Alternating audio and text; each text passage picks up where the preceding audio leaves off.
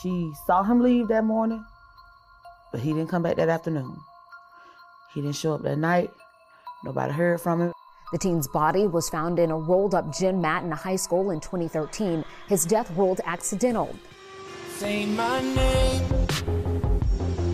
and remember what you've done. Your hurricane has blackened out the sun. Play your game. You can't continue to kill unarmed black people and get away with it. But if Kendrick did die of an accident, how, with all that distrust, how could you even ever show that? But then on the flip side, is they didn't treat it like it, it could have been a homicide. Lowndes County Sheriff Ashley Paulk announced officials were reopening the investigation. Only angle is to find justice for my son.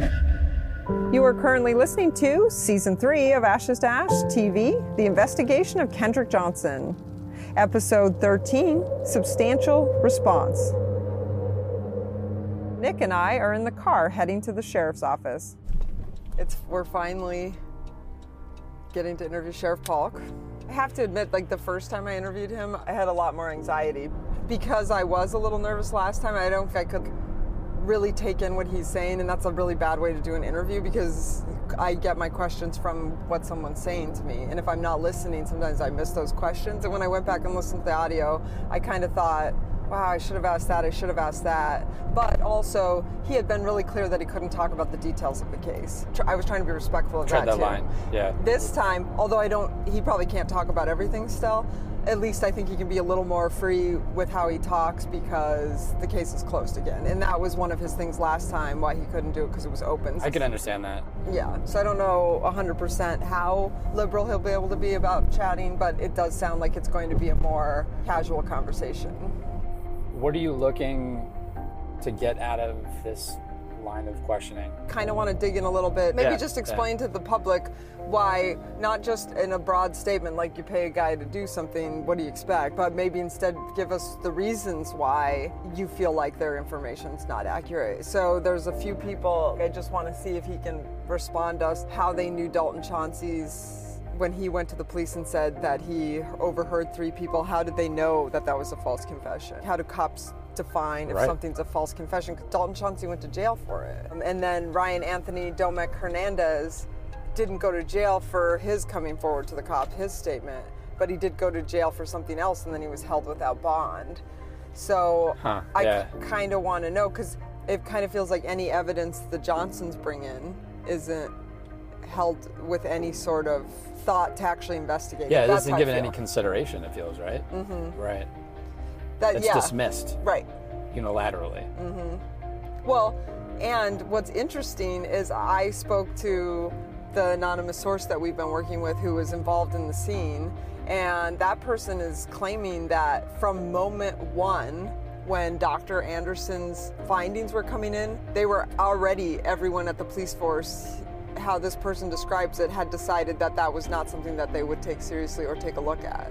So from the very, from Right off the out bat, yeah. of the gates, there was a very cavalier attitude about Dr. Anderson's findings. I cannot understand it back then when, in the moment of the second, third autopsy, if I was the medical examiner or the sheriff, I think I would really want to look at that. Not, not because we're saying we're pointing fingers, someone's wrong, someone didn't do their job, but Yeah. let's take a look. Why can't we build off Mary and Gaffney Craft's autopsy?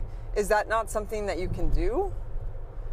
That's a great question. Why do we have to be on other sides? You know, that's one reason I want to talk to Maryanne because would she say, oh, yeah, we didn't test those parts? So, yeah, Dr. Anderson might be right. I never saw those parts, though, because in a normal autopsy, you don't dissect if you don't see whatever. I don't know. I don't want to Right. put words in my mouth, but whatever it is. Yeah, and, and you don't know because you're not a medical examiner. And we're looking to these experts to help clear the air, essentially, proving to be a bit difficult, it seems. I genuinely like. I'm not saying Maryanne did anything wrong. Is what I'm saying is, I would like her to look at it, Dr. Anderson's and just say if she believes that those could be viable, or if she's like absolutely not. I checked those areas and uh, he's wrong and he's lying, and here's the photos that show I checked the neck, or whatever. Because Right. you know that might be her experience too. I have no idea. So you're looking for a comment on that to have it go one way or the other, not have it be a question, essentially. Right. They, and I think the audience is amazing. They send me all these medical journals and stuff like that, which is so helpful. Yeah.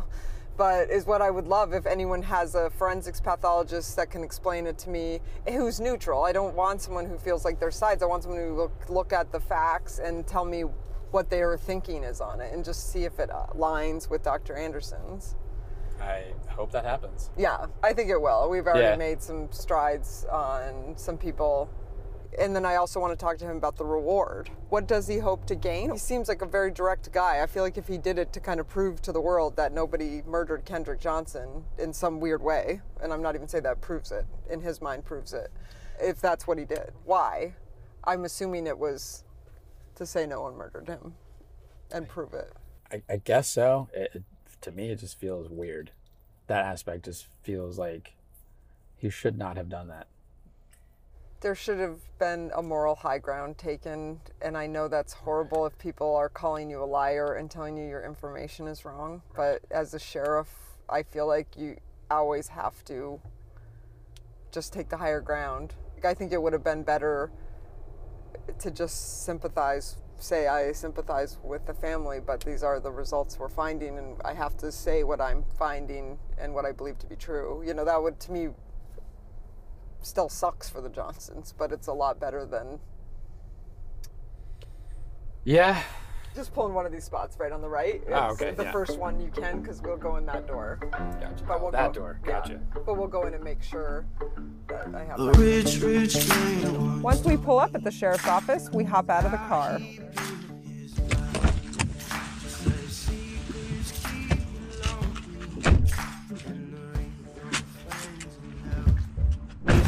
Are you comfortable telling people why you're able to offer $500,000?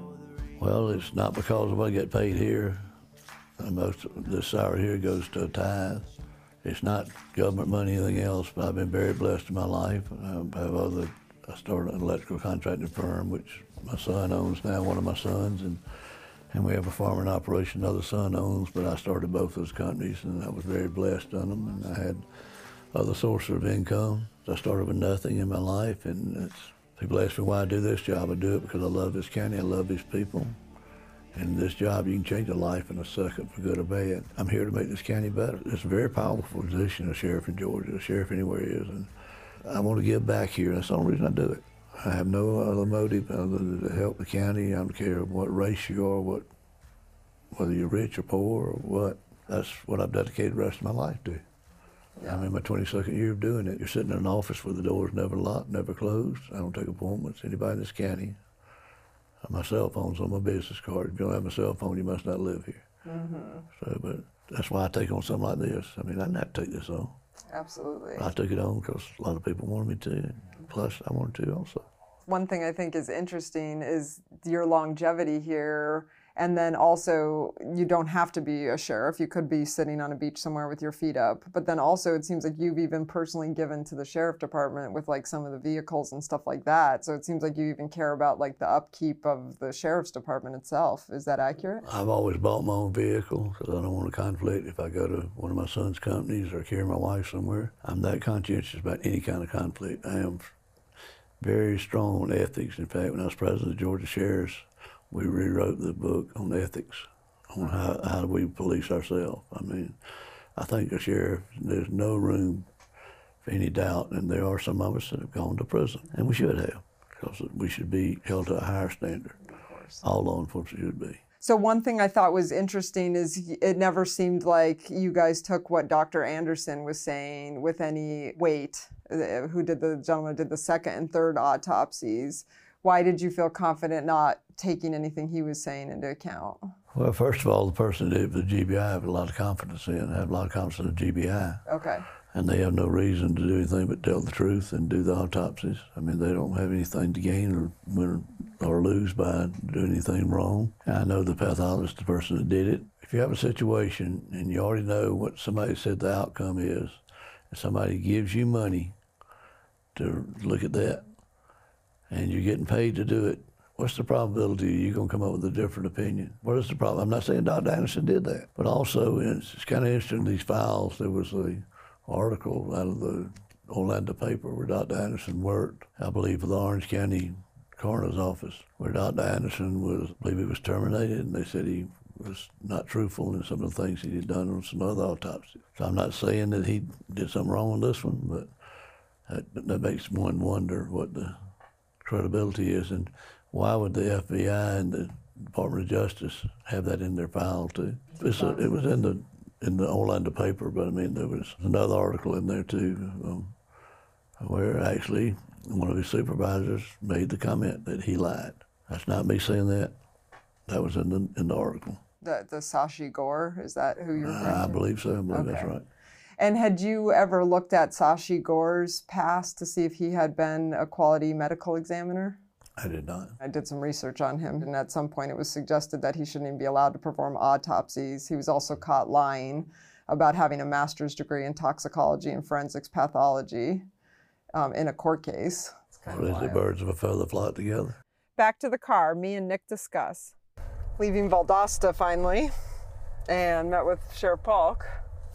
We did a great session. How did you feel about it? It's hard. The one thing I don't like is how flippant he is about Dr. Anderson. Right, and we came into this thinking we'd get him to kind of explain himself on that and how he arrived, Right. right? And then you asked him about it. You asked him about Gore, Yeah. and did you know about Gore, right? Yep. And his answer was, what did you say? Two birds oh, of a feather? Birds of a feather flock Yeah. together. It really frustrates me that Paulk is so dismissive of this issue. To even suggest that Gore and Anderson are somehow birds of a feather, so somehow alike or in kind, I think is insulting both to their education and their professional backgrounds. Obviously, Gore and Anderson don't seem to have a close relationship by any means. They don't seem to favor one another at all.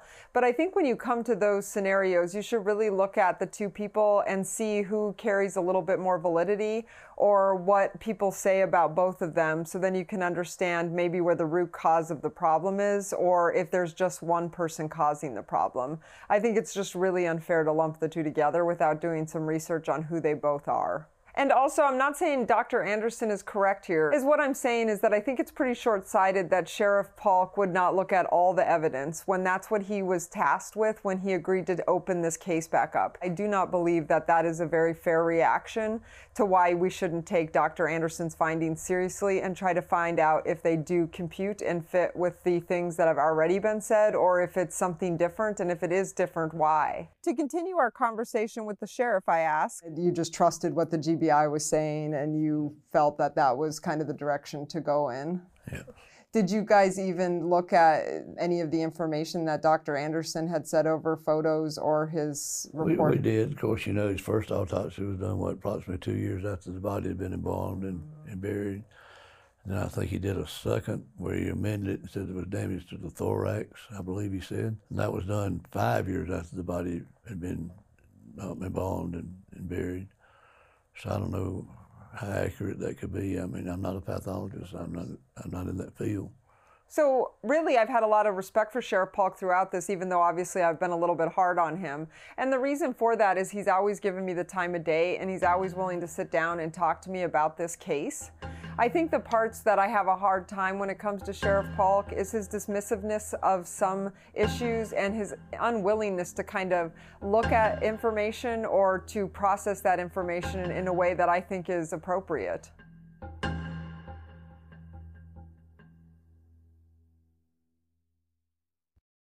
I just want to remind everyone to subscribe if you can.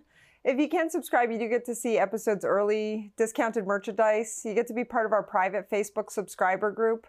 But kind of more than anything, we can have open discussions about this case, and you'll be able to have additional access to the crew and to ask your questions.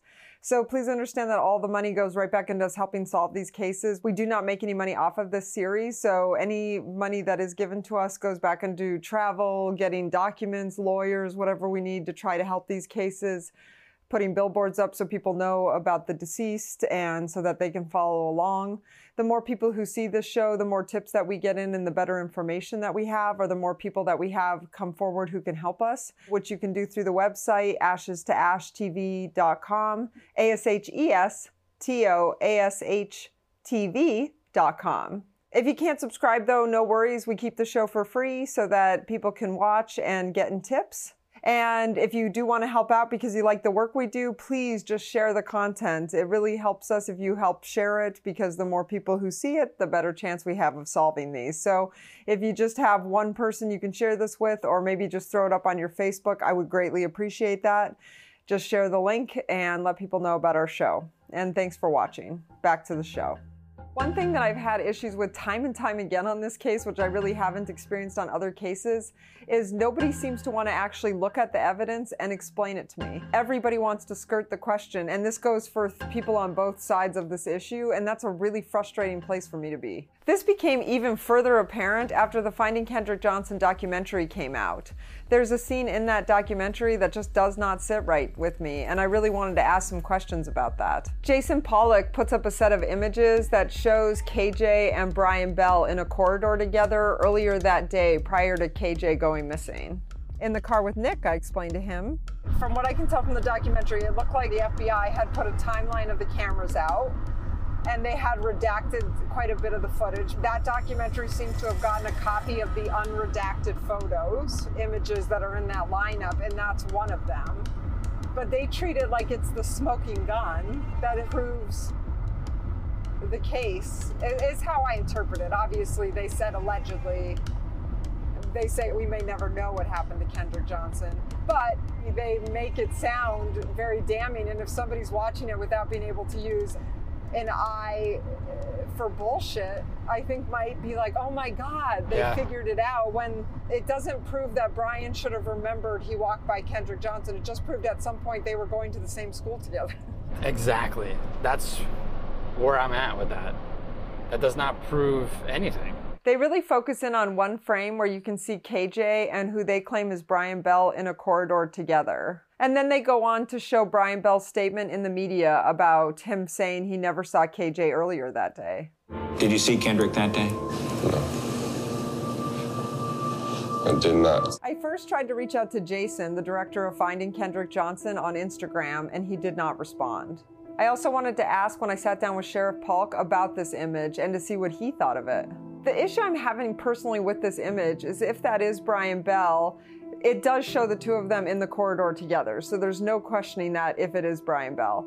My question here, though, is they don't seem to be interacting, they don't seem to be talking, they don't seem to have just been interacting. It seems like they're both just like ships passing in the night there. So Brian Bell is walking kind of on a straightforward trajectory, and Kendrick Johnson's walking as if he's headed to the right, but they appear to be standing, I'm going to guess, about five feet apart. So I'm not really sure what this means as far as the two of them are in the corridor together. And now, also, I'm not trying to excuse Brian Bell's statement here as he didn't interact with KJ that morning, but I think we have to be really fair when we're looking at this type of evidence and really say what it's actually telling us rather than making up our own storylines about it. So, after getting no response from Jason, the director of Finding Kendrick Johnson, I sat down with Sheriff Paulk and asked him about the image. I felt like I was met with defiance instead of an actual explanation of what the image meant. Some people have maintained that they saw them in the hall 10 feet apart. Didn't happen. Mm-hmm. If they can sh- show me that picture and that date and that time, I'd like to see it. Yeah, they do. They have it in the documentary. I can send you the little They, they might, they might have it, you know, a month before. Oh, so you just don't I think it's guarantee there's not a timestamp on it. I haven't seen the documentary, don't care to. I, I hadn't seen Texas Chainsaw Massacre either. When Paul gives me an answer like this, it's really maddening because on one end he's saying, I want to look at all the evidence, I'm willing to look at all the evidence, show me anything you've got. But then when I try to show him a piece of evidence, he literally denies the fact that it even exists. He further goes on to say he hasn't watched the film, which I don't really care if he watched the film or not. But if the film uncovered a piece of evidence that might be important to this case, why would he not take a look at that? I don't understand the unwillingness to take a look at this image and tell me if it's real or not. So either Paulk has some sort of factual knowledge that Brian and KJ were never in the hall together at all, and he just knows this for a fact, and he, he just can't explain to us why he knows this, Or he's saying that the director of Finding Kendrick Johnson has somehow fabricated this image, which that doesn't seem very likely. The documentarian is saying they got these images from the FBI. Initially, they had been redacted. He somehow got an unredacted copy, and that's what he's showcasing. According to this director, he's actually showcasing the FBI's information. I just have a really hard time believing that what we're being shown there isn't accurate information. And because of this, if it was in the FBI's files, that means Sheriff Paulk would have already had this information. So either that means that he didn't go through the 17 boxes as carefully as he should have, or it wasn't in the boxes of evidence. So again, it could be fabricated. For Sheriff Paulk to just kind of deny that that's real is really highly concerning to me. So we really can't fix what we refuse to acknowledge. And I kind of feel like that's what Sheriff Paulk is doing here is he's refusing to even acknowledge that this image exists. But also I'm going to take this one step further. What is this image actually telling us? Two boys in a corridor together that don't appear to be interacting. I just think it's a really far stretch to say Brian Bell is lying because you see these two boys who don't even really seem to be walking in the same direction, about five feet apart from each other. I think it's really brazen then to suggest that he's a liar because he doesn't say that he saw him earlier in the day. And I, maybe everybody else has a much better memory than me, but if I walk by uh, 3,000 people, give or take, all throughout the day, and then someone was like, Did you see so and so today? Sure, there's a chance I might remember seeing them, but there's also a chance I might not remember seeing them. So it would be way different if I had had a talk with them or sat down to lunch with them or had some sort of further interaction with them. That would be a lot different. But if the documentary Finding Kendrick Johnson is saying their smoking gun is that they have this image of Brian Bell and KJ in the hallway at the same time, that's a really loose statement because they're not even interacting with each other. It doesn't even seem like they are acknowledging that the other one is walking five feet away from the other one. So I think I'd need to see more images on this to really conclusively say that Brian Bell was a liar. But with that information, I think that's a ridiculous statement. And because I'm sometimes a dog with a bone, I just really couldn't let go of the fact that Sheriff Paulk would not look at this image. So I tried again. I called him up. I left a voicemail asking if I could have his email address and that I would send him the image. He phoned me back really quickly, like he always does, and basically told me there's no chance that that image is real. I really, more than anything, wanted him to acknowledge the fact that this image exists. You can say that the image is fabricated or you can say that it's real, but you can't just say it doesn't exist. It exists and they're showing it in the film. So what does that mean? Either somebody is lying or somebody didn't do their job to the full effectiveness of their job. For Sheriff Paulk to say he knows for a fact that they were never in the same place in the school at all that day is a very broad statement when a documentarian is saying, look, I have a picture of them being in the same place that day. And if you believe that the surveillance footage is accurate of the two boys, well, that also plays into the fact that they literally traced Ryan Hall, Brian Bell, Brandon Bell, and Kendrick Johnson's movements all throughout the day. The FBI made an entire map of their activities throughout the day.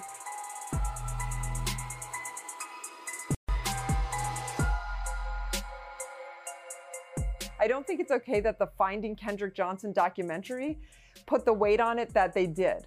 But I also don't believe that they fabricated the information. And I would really love to talk to Jason about this.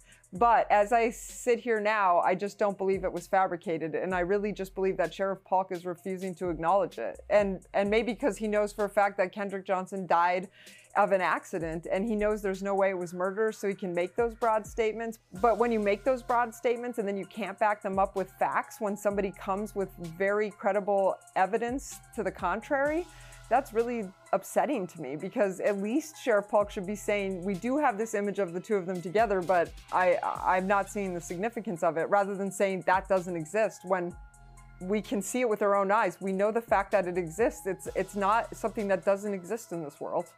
I think it is unfair not to look at every single piece of evidence when Sheriff Paulk is the one who reopened this case and he promised not only the community and the Johnson family that he would take a look at every single piece of evidence that came in the door.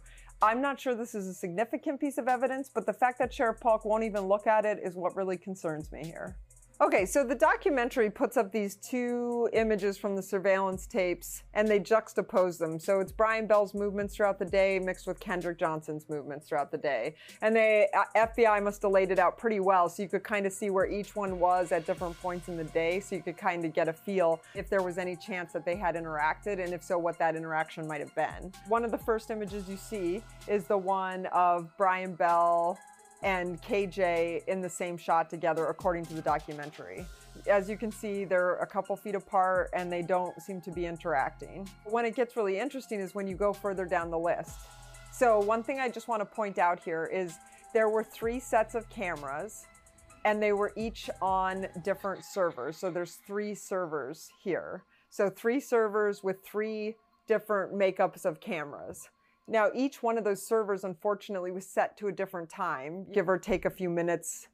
And the FBI went through and lined up all those times. And they were able to do that because they would see, you know, a kid walk from one room into the other set of cameras, but they could time that out. So the FBI supposedly lined those cameras up so you could see the movements throughout the day. When they do this, though, everyone kind of seems to agree that the last camera shot of Kendrick Johnson is at 1:27 p.m. when he walks across that gym. It's the final shot that we see of him. And the crazy thing about that is when you look at Jason Pollock's the graphics he put up, we see a shot of Brian Bell at 1:22 and he's standing outside. And then it jumps to 128 where he's walking uh, down another corridor, it looks like. I've been speaking to our anonymous source, and that person claims that from where Brian Bell is standing in this image, it takes about four minutes to walk to where he comes up to in this image. So it doesn't appear that Brian in these surveillance tapes is running. He's frantic. He's trying to get blood off his shirt.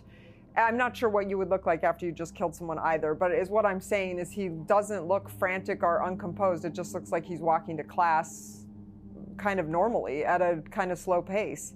Also, when you look at Kendrick Johnson, the shot right before he enters that gym is shot at 126 and 32 seconds. So we have basically Kendrick Johnson walking into the gym, and two minutes later, the surveillance picks up on Brian walking and another spot in the school.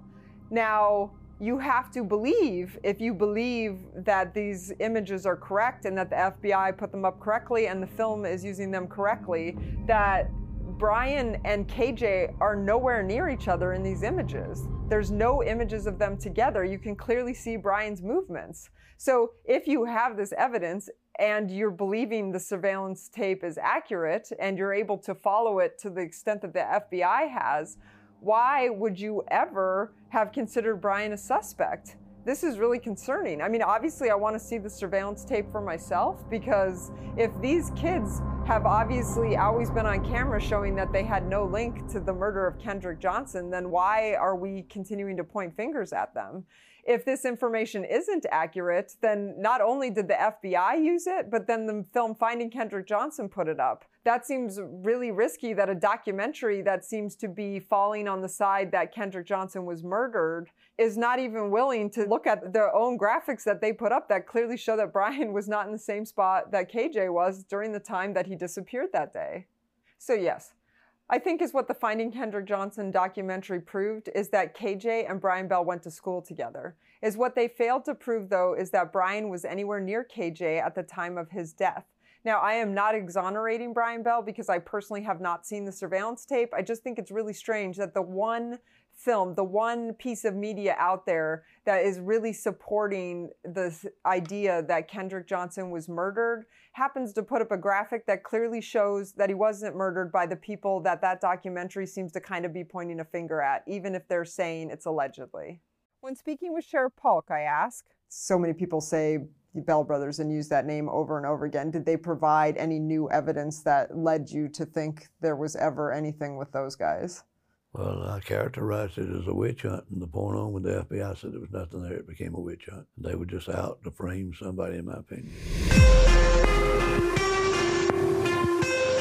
Ashes to Ash is created by Ash Patino. Associate producer Kate Giordano. Crew Nick Goncalves. Title music Bones by A. Graves. Web design for Ashes to Ash TV was done by Second Melody. SecondMelody.com. Subscribe on the website for commercial free content, early access to episodes, uncut interviews, and discounted merchandise. Just go to ashes to ash TV.com. A S H E S T O A S H TV.com. To check us out on Facebook, please follow us at Ashes to Ash True Crime or on YouTube, Instagram, and Twitter at Ashes to Ash TV. If you have a tip, please email us at ashland57 at gmail.com, A-S-H-L-A-N-D 57 at gmail.com. We can keep you anonymous.